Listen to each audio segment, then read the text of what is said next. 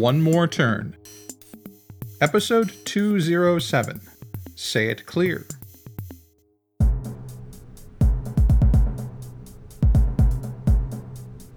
Didn't Bella tell you, and in no uncertain terms, that she didn't want you to release the audio clip of you and her regardless of the context? Strictly speaking, all she said was she was going to pretend that the conversation didn't happen for the sake of our relationship. I took that to mean she wanted plausible deniability, not wanting to hear any more about what I would or would not do. I don't believe for one moment that a man of your intelligence and experience would take that meaning from what Bella said. I I will not let her use our relationship to guilt me into action or inaction. Well, that's a rather black and white view of the world. You're forgetting the part about her father threatening to release that clip and more if I didn't convince Bella to get Acme Smith's board of directors to sue Caleb and Carson instead of Riley. Why would you care about whether they sued one of them, both of them, or none of them at all? Caleb and Carson are both exes of Bella, at her hand, no less, and anything and everything tying you and Riley together you lit a blaze when you left her company and signed on with Acme Smith. Speaking of lighting relationships with Riley ablaze, are you being introspective or just a hypocrite?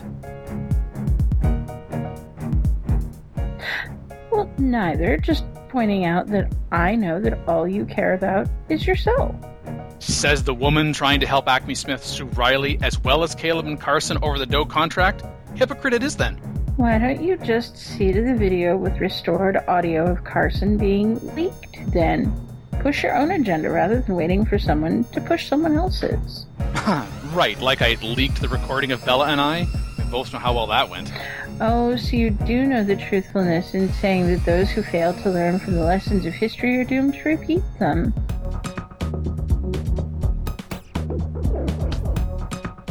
Nice try. If Bella really didn't want me to release that audio, then she should have been blunt about it.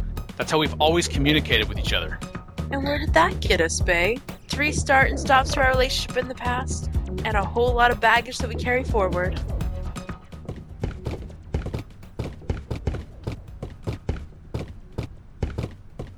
Adding eavesdropping to your repertoire, are you now, Belle? Only on you. Avery knew she wasn't having a private conversation with you.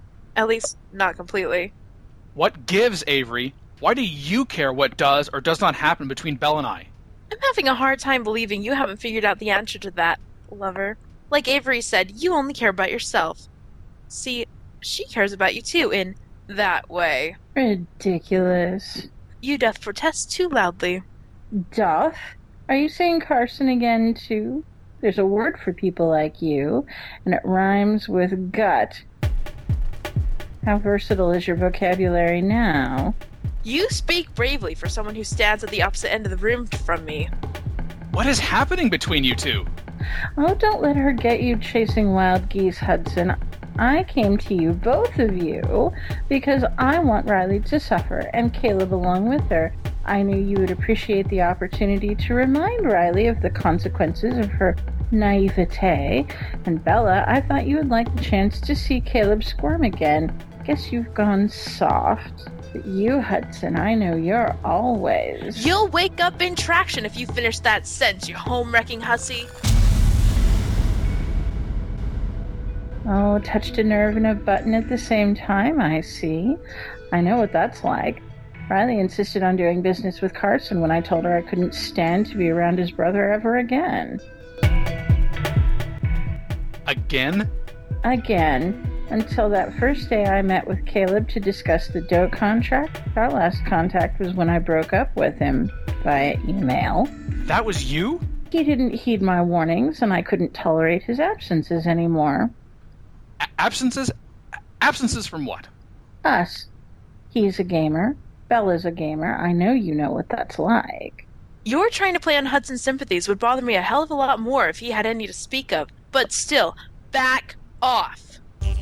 Don't play that presumption with me. You yourself told me that you can't shake the feeling that Hudson carries a torch for Riley. What in the. Why would you share that with Avery Belle? More importantly, why aren't you denying it? Bella knew she wasn't having a private conversation with me. At least not completely.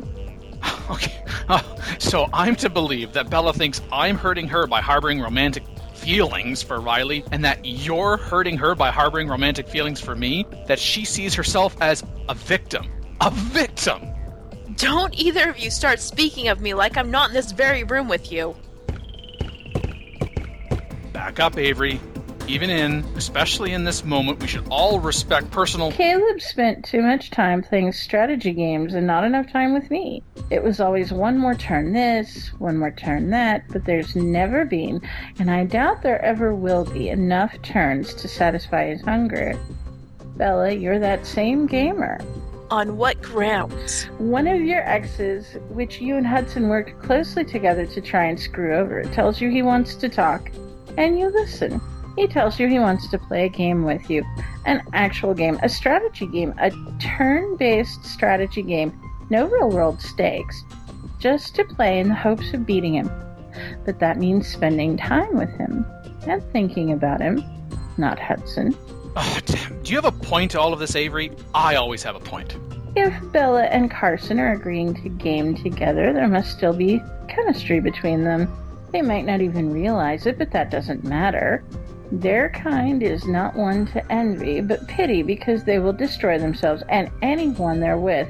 Bella's not a victim, neither is Carson or Caleb, but you and I are. We've done it to ourselves. Ah, nonsense.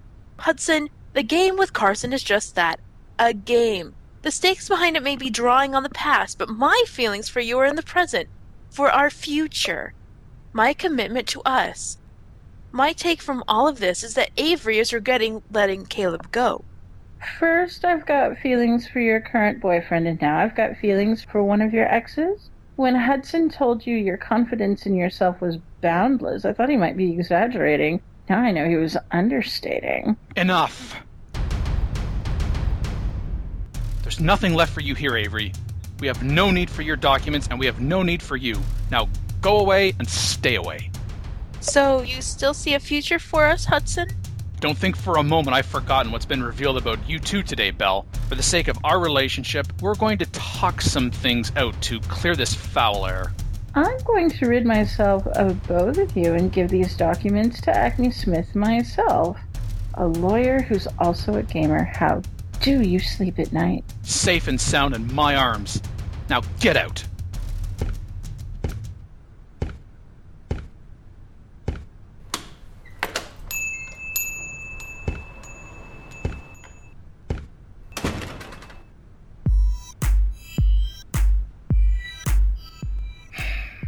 It's time for us to play the enemy of my enemy is my friend card. Caleb, Carson, Riley, my father, they won't listen to us even if I wanted them to. I don't. But I do. Do you feel strongly enough in your objection to ask me not to? Just convince me you've got someone in mind that they will listen to.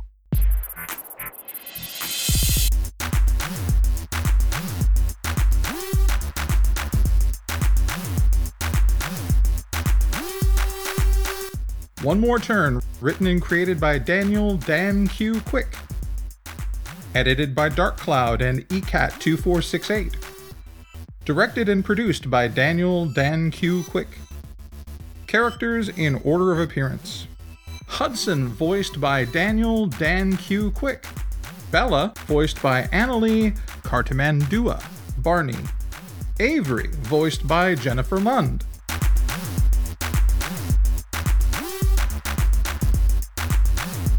Sounds courtesy freesound.org.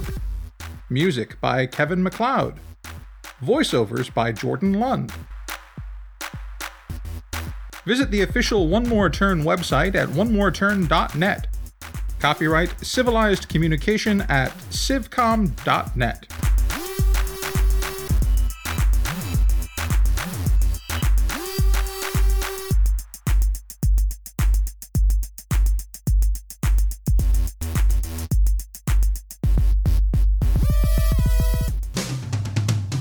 On the next episode of One More Turn. Hudson? Have you been thinking about me?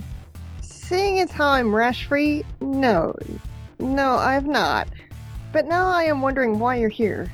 Two things. One, not something I expected to hear from you. Two, I'm here to see you.